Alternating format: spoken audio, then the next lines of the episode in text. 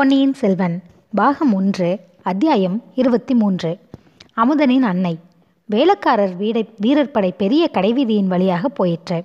படையின் கடைசியில் சென்ற சில வீரர்கள் கடைத்தெருவில் சில திருவிளையாடல்களை புரிந்தார்கள். ஒருவன் ஒரு பச்சனக் கடையில் புகுந்து ஒரு கூடை நிறைய அதிரசத்தை எடுத்துக்கொண்டு வந்து மற்ற வீரர்களுக்கு விநியோகித்தான். பிறகு வெறும் கூடையை கடைக்காரனுடைய தலையிலே கவிழ்த்தபோது வீரர்களும் வீதியில் சென்றவர்களும் அஹஹா என்று இறைந்து சிரித்தார்கள். இன்னொரு வீரன் வழியில் எதிர்ப்பட்ட ஒரு மூதாட்டியின் கையில் இருந்த பூக்கூடையை பிடுங்கினான்.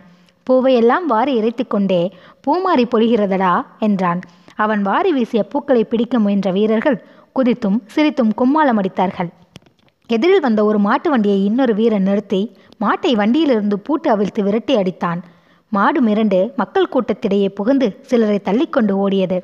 மீண்டும் ஒரே கோலாகல சிரிப்புத்தான். இதையெல்லாம் பார்த்து கொண்டிருந்த வந்தியத்தேவன் ஆஹா பழுவேட்டரையன் வீரர்களைப் போல் இவர்களும் விளையாடுகிறார்கள்.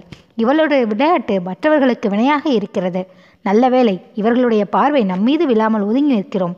இல்லாவிடில் ஒரு சண்டை ஏற்பட்டிருக்கும். வந்த காரியம் கெட்டுப் போயிருக்கும் என்று எண்ணிக்கொண்டான். ஆனால் ஒரே ஒரு வித்தியாசமும் அவனுக்கு புலனாயிற்று.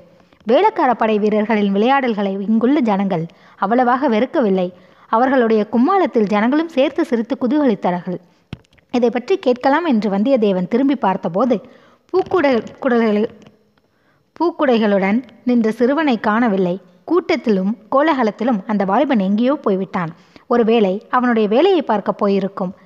வேலைக்கார படை மாலையில் கோட்டையிலிருந்து வெளியேறிய பிறகு மற்ற யாரையும் உள்ளே விடுவதில்லை என்று வந்தியத்தேவன் அறிந்து கொண்டான். இரவு பகல் எந்த நேரத்திலும் கோட்டைக்குள் பிரவேசிக்கும் உரிமை பெற்றவர்கள் அரச குடும்பத்தை சேர்ந்தவர்களும் அமைச்சர்களும் தண்டநாயகர்களும் தான். பழுவேட்டரையர்களின் குடும்பத்தாருக்கும் அவ்வுரிமை உண்டு என்று வந்தியத்தேவன் தெரிந்து கொண்டான். எனவே ராத்திரியே கோட்டைக்குள் போக வேண்டும் என்ற உத்தேசம் அவனுக்கு மாறிவிட்டது. தன்னிடமிருந்த லட்சணை மோதிரத்தை காட்டி சோதனை செய்ய வந்தியத்தேவன் விரும்பவில்லை. அதைவிட இரவு கோட்டைக்கு வெளியிலேயே தங்கி நகரை சுற்றி பார்த்துவிட்டு நாளை உதயத்துக்கு பிறகு கோட்டைக்குள் செல்வதே நல்லது.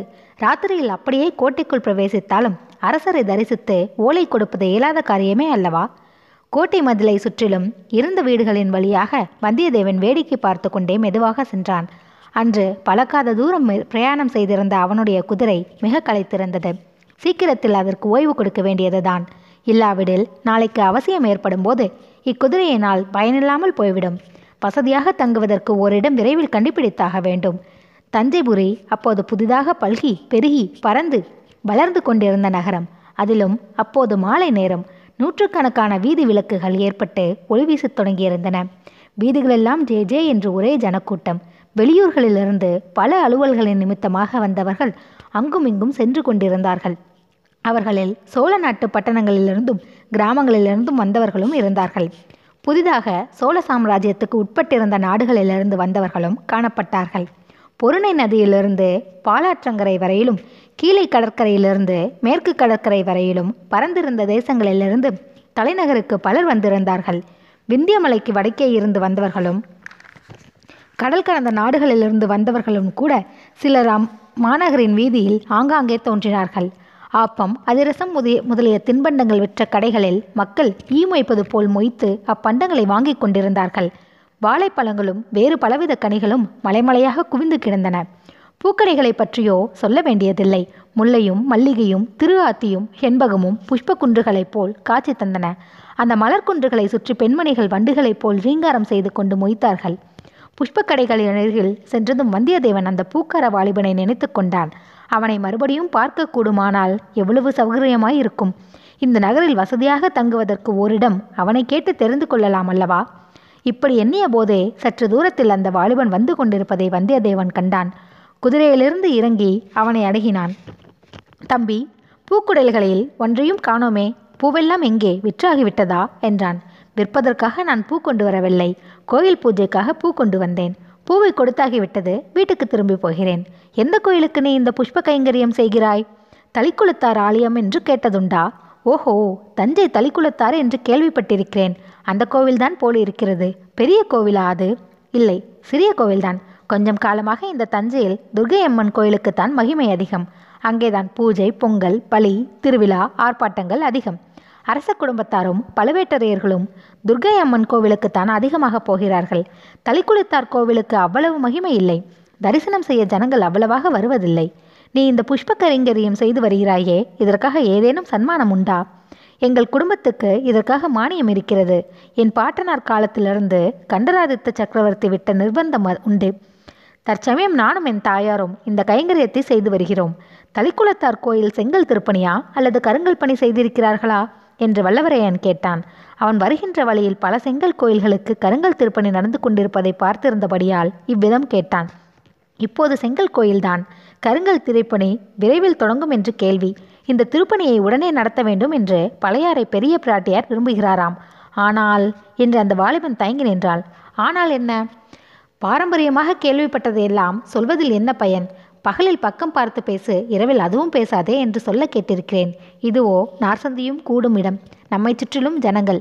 இந்த மாதிரி இடத்திலே நின்றுதான் தைரியமாக எந்த ரகசியமும் பேசலாம். இந்த பெருங்கூட்டத்திலும் இரைச்சலிலும் நம்முடைய பேச்சு யார் காதிலும் விழாது. பேசுவதற்கு ரகசியம் என்ன இருக்கிறது? என்றான் அந்த வாலிபன். வந்தியத்தேவனை கொஞ்சம் சந்தேகத்துடன் பார்த்து ஆஹா இந்த பிள்ளை நல்ல புத்திசாலி. இவனுடன் சிநேகம் செய்து கொள்வதில் லாபம் உண்டு.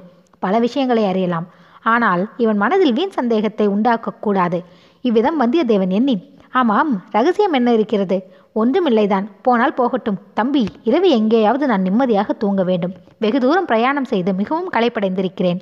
எங்கே தங்கலாம்? ஒரு நல்ல விடுதிக்கு வழிகாட்டி எனக்கு உதவி செய்ய முடியுமா? என்று கேட்டான்.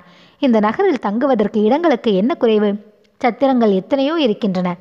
அயல் நாடுகளிலிருந்து வருகிறவர்கள் என்று ஏற்பட்ட ராஜாங்க விடுதிகளும் இருக்கின்றன. ஆனால் உங்களுக்கு இஷ்டம் இருந்தால் தம்பி உன் பெயர் என்ன? என்று வந்தியத்தேவன் கேட்டான். அமுதன் சேந்தன் அமுதன். அடடா எவ்வளவு நல்ல பெயர். கேட்கும்போதே என் நாவல் அமுது ஊறுகிறது. எனக்கு இஷ்டமாயிருந்தால் உன்னுடைய வீட்டுக்கு வந்து தங்கலாம் என்று தானே நீ சொல்லத் தொடங்கினாய். ஆமாம் அது எப்படி உங்களுக்கு தெரிந்தது? என்னிடம் மந்திர வித்தை இருக்கிறது அதனால் தெரிந்து கொண்டேன். உன் வீடு எங்கே இருக்கிறது? நகர எல்லையை தாண்டி கூப்பிடு தூரத்தில் எங்கள் பூந்தோட்டம் இருக்கிறது. தோட்டத்துக்குள்ளே எங்கள் வீடும் இருக்கிறது என்றான் அமுதன். ஆஹா அப்படியானால் உன் வீட்டுக்கு நான் வந்தே தீருவேன். இந்த பட்டணத்து சந்தடியில் என்னால் இன்றிரவை கழிக்க முடியாது. மேலும் உன்னை போன்ற உத்தம புதல்வனை பெற்ற உத்தமியை தரிசிக்க விரும்புகிறேன்.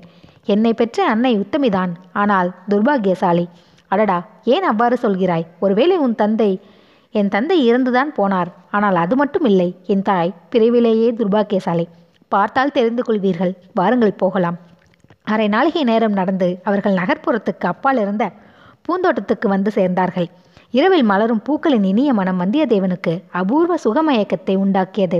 நகரத்தின் வீதிகளில் எழுந்த கோலாகல இரைச்சலும் சந்தடியும் அங்கே அவ்வளவாக கேட்கவில்லை. பூந்தோட்டத்தின் மத்தியில் ஓட்டு வீடு ஒன்று இருந்தது. பக்கத்தில் இரு குடிசைகள் இருந்தன. தோட்ட வேலையில் உதவி செய்த இரு குடும்பத்தார் அக்குடிசைகளில் இருந்தார்கள் அவர்களில் ஒருவனை அமுதன் அழைத்து வந்தியத்தேவனுடைய குதிரைக்கு தீனி வைத்து மரத்தில் கட்டி வைக்கும்படி கூறினான். பிறகு வீட்டுக்குள் அழைத்து சென்றான். அமுதனுடைய தாயாரை பார்த்ததும் வந்தியத்தேவனுக்கு அவளுடைய துர்பாக்கியம் எத்தகையது என்று தெரிந்துவிட்டது. அந்த மூதாட்டி பேசும் சக்தியற்ற ஊமை காதும் கேளாது என்று தெரிந்தது. ஆனால் அந்த மாதரசியின் முகத்தில் கருணையும் அன்பும் நிறைந்து ததும்பியதை வந்தியத்தேவன் கண்டான். கூறிய அறிவின் ஒளியும் அம்முகத்திலிருந்து வீசியது. பொதுவாக ஏதாவது ஒரு அங்கத்தில் ஊனமுள்ளவர்கள் மற்றபடி சிறந்த அறிவு கூர்மையுள்ளவர்களாக விளங்குவது சிருஷ்டி விஸ்திரங்களில் ஒன்றல்லவா? அமுதன் சில சமிக்ஞைகள் செய்ததும் அந்த மூதாட்டி வந்திருப்பவன் அயல் தேசத்திலிருந்து வந்த விருந்தாளி என்று தெரிந்து கொண்டாள். முகபாவத்தினாலேயே தன்னுடைய பரிவையும் வரவேற்பையும் தெரிவித்தாள். சற்று நேரத்துக்கெல்லாம் இலை போட்டு அந்த அம்மா உணவு பரிமாறினாள். முதலில் இடியாப்பமும் இனிப்பான தேங்காய்ப்பாலும் வந்தன. அந்த மாதிரி இனிய பலகாரத்தை வந்தியத்தேவன் தன் வாழ்நாளில் அருந்தியதில்லை. பத்து பன்னிரண்டு இடியாப்பமும் அரைப்படி தேங்காய்ப்பாலும் சாப்பிட்டான். பிறகு புளிக்கறியும் சோளமா பணியாரமும் வந்தன. அவற்றையும் ஒரு கை பார்த்தான். அப்படியும் அவன் பசி அடங்கவில்லை. கடைசியாக கார்படி அரிசி சோறும் அரைப்படி தயிரும் துங்கினான். பிறகுதான் அவன் இலையிலிருந்து எழுந்தான். சாப்பிடும்போதே சில விஷயங்களை அமுதனிடமிருந்து கேட்டு தெரிந்து கொண்டான். தஞ்சை கோட்டைக்குள்ளே அப்போது சுந்தர சோழ சக்கரவர்த்தியையும் அவருடைய அரண்மனை பரிவாரங்களையும் தவிர இன்னும் சில முக்கியமாக யார் யார் இருக்கிறார்கள் என்று விசாரித்தான். பெரிய பழுவேட்டரையர் சின்ன பழுவேட்டரையர் இவர்களின் மாளிகைகளும் பரிவாரங்களும் அங்கு இருந்தன. தனப்பொக்கிஷம் தானிய பண்டாரம் இரண்டும் கோட்டைக்குள் இருந்தபடியால் அவற்றை பரிபாலிக்கும் அதிகாரிகளும் கணக்கர்களும் இருந்தார்கள். சுந்தர சோழரின் அந்தரங்க நம்பிக்கைக்கும் அபிமானத்துக்கும் பாத்திரமான அனிருத்த பிரம்மராயர் என்னும் அமைச்சரும் திருமந்திர ஓலை நாயக்கரும் கோட்டைக்குள்ளே தான் வசித்தார்கள். மற்றும் சின்ன பழுவேட்டரையரின் தலைமையில் தஞ்சை கோட்டையை காவல் புரிந்த வீரர்களும் அவர்களுடைய குடும்பத்தாரும் அங்கேயே தங்கியிருந்தார்கள். பொன் வெள்ளி நகை வியாபாரிகளும் நவரத்ன வியாபாரிகளும் பொன்னாசாரிகளும் கோட்டைக்குள் இடமளிக்கப்பட்டிருந்தார்கள். பெரிய பழுவேட்டரையின் கீழ்வரி விதிக்கும் வேலை பார்த்த நூற்றுக்கணக்கான அலுவலர் இருந்தார்கள். துர்கையம்மன் கோயில் கோட்டைக்குள்ளே தான் ஒரு மூலையில் இருந்தது. கோவில் பூசாரிகளும் பணிவிடையாளரும் கணிக்கையரும் கோவிலுக்கு அருகில் குடியிருந்தார்கள். இதையெல்லாம் தெரிந்து கொண்ட பிறகு அமைச்சர்கள் அனைவரும் தற்சமயம் கோட்டையில் இருக்கிறார்களா? என்று வந்தியத்தேவன் கேட்டான். எல்லோரும் எப்படி இருப்பார்கள்? பற்பல காரியமாக வெளியிலே போய் கொண்டும் வந்து கொண்டும் தான் இருப்பார்கள். அனிருத்த பிரம்மராயர் சில காலமாகவே நகரில் இல்லை. அவர் சேரநாடு சென்றிருப்பதாக கேள்வி பெரிய பழுவேட்டரையர் நாலு தினங்களுக்கு முன்னால் வெளியே சென்றார். கொள்ளிடத்துக்கு வழக்கே நடுநாட்டுக்கு சென்றதாக கேள்வி. போனவர் ஒருவேளை திரும்பி வந்திருக்கலாம் அல்லவா? உனக்கு தெரியாதாக்கும்? என்று சாயங்காலம் பழுவூர் இளையராணியின் பல்லக்கு வந்தது. கோட்டை வாசலில் நானே பார்த்தேன். ஆனால் பழுவேட்டரை வரவில்லை. ஒருவேளை வழியில் எங்கேனும் தங்கிவிட்டு நாளை வரக்கூடும். தம்பி இளவரசர் மதுராந்தக தேவரும் கோட்டைக்குள்ளே தான் தங்கியிருக்கிறாரா? ஆமாம். பழுவேட்டரையர் அரண்மனைக்கு பக்கத்தில் மதுராந்தகரின் மாளிகை இருக்கிறது. சின்ன பழுவேட்டரையரின் திருமகளை மனம் புரிந்த மருக மருகர் அல்லவா? ஓஹோ அதுவும் அப்படியா? எனக்கு இதுவரையில் தெரியாதே. ரொம்ப பேருக்கு தெரியாதுதான். சக்கரவர்த்தியின் தேக அசௌகரியத்தை முன்னிட்டு திருமணத்தை கோலாகலமாக நடத்தவில்லை. நல்லது மதுராந்தக தேவர் இப்போது கோட்டைக்குள்ளே தான் இருக்கிறார். கோட்டைக்குள்ளே தான் இருக்க வேண்டும். ஆனால் மதுராந்தக தேவர் சாதாரணமாக வெளியில் வருவதில்லை. மக்கள் அவரை பார்க்க முடிகிறதும் இல்லை. சில சிவபக்தியில் ஈடுபட்டு பெரும்பாலும் யோகத்திலும் தியானத்திலும் பூஜையிலும் காலங்கழிப்பதாக கேள்வி. ஆனாலும் இத்தனை நாளைக்கு பிறகு கல்யாணம் செய்து கொண்டிருக்கிறாரே. ஆமாம் அது கொஞ்சம் வியப்பான காரியம்தான். கல்யாணத்துக்கு பிறகு மாப்பிள்ளை தேவரின் மனமே மாறிப்போயிருப்பதாயும் சொல்கிறார்கள். நமக்கென்ன அதை பற்றி பெரிய எடுத்து பேச்சு பேசாமல் இருப்பதே நல்லது. சேந்தன் அமுதனிடம் இன்னும் பல விஷயங்களை கேட்டு தெரிந்து கொள்ளும் ஆவல் வந்தியத்தேவனுக்கு இருந்தது. ஆனால் அதிகமாக ஏதேனும் கேட்டு சந்தேகத்தை கிளப்பிவிட அவன் விரும்பவில்லை. இத்தகைய சாது பிள்ளையின் சிநேகம் தனக்கு போதவ பேருதவியாய் இருக்கும் தஞ்சையில் தங்க இம்மாதிரி ஒரு வீடு அகப்பட்டதும் தன்னுடைய அதிர்ஷ்டம்தான். அதையெல்லாம் கெடுத்துக்கொள்வானேன். மேலும் நீண்ட பிரயாண கலைப்புடன் முதல் நாள் இரவு கண் விழித்ததும் தேர் சேர்ந்து கொண்டது. கண்ணை சுழற்றி கொண்டு தூக்கம் வந்தது. சேந்தன் அமுதன் அவனுடைய நிலையை அறிந்து விரைவில் படுக்கை போட்டு கொடுத்தான். தூக்க மயக்கத்தில் கடைசியாக வந்தியத்தேவனுடைய மனதில் பழுவூர் இளையராணியின் திருமுகம் வந்தது. அப்பப்பா என்ன அழகு என்ன ஜொலிப்பு. அந்த மாய மோகன வடிவத்தை திடீரென்று அவன் பார்த்ததும் அடியோடு செயலிழந்து கண்கொட்டாமல் திகழ்த்து நின்றது. இன்னொரு அனுபவத்தை அவனுக்கு நினைவூட்டியது. சிறு பிராயத்தில் ஒரு சமயம் காட்டு வழியாக போய்க் கொண்டிருக்கையில் திடீரென்று படமெடுத்து ஆடிய பாம்பு ஒன்று அவன் முன் எதிர்பட்டது. அதன் அழகே அழகு. கவர்ச்சியே கவர்ச்சி. வந்தியத்தேவனால் பாம்பின் படத்திலிருந்து கண்ணை அகற்றவே முடியவில்லை. கண்கொட்டவும் முடியவில்லை. பார்த்தது பார்த்தபடியே நின்றான். பாம்பும் ஆடிக்கொண்டே இருந்தது. பாம்பு ஆடிய போது அதற்கிணங்க இவன் உடம்பும் ஆடியது. இதன் முடிவு என்ன ஆகியிருக்குமோ தெரியாது. திடீரென்று ஒரு கீழிப்பிள்ளை கீரிப்பிள்ளை வந்து பாம்பின் மீது பாய்ந்தது. இரண்டும் துவந்த யுத்தம் செய்தன. அந்த சந்தர்ப்பத்தை பயன்படுத்தி கொண்டு வந்தியத்தேவன் ஒரே ஓட்டமாக ஓடி வந்து விட்டான். சீச்சி என்ன உதாரணம்? இந்த புவனமோகினியான சுந்தரராங்கியை படமெடுத்த பாம்புக்கா ஒப்பிடுவது? இவளுடைய பால்வடியும் முகத்தை ஒரு தடவை பார்த்தாலும் பசி தீர்ந்து விடுமே. நாளைக்கே அவளை மறுபடி காண போகிறோம் அல்லவா? அவளுடைய குரலிலே தான் என்ன மதுரம்?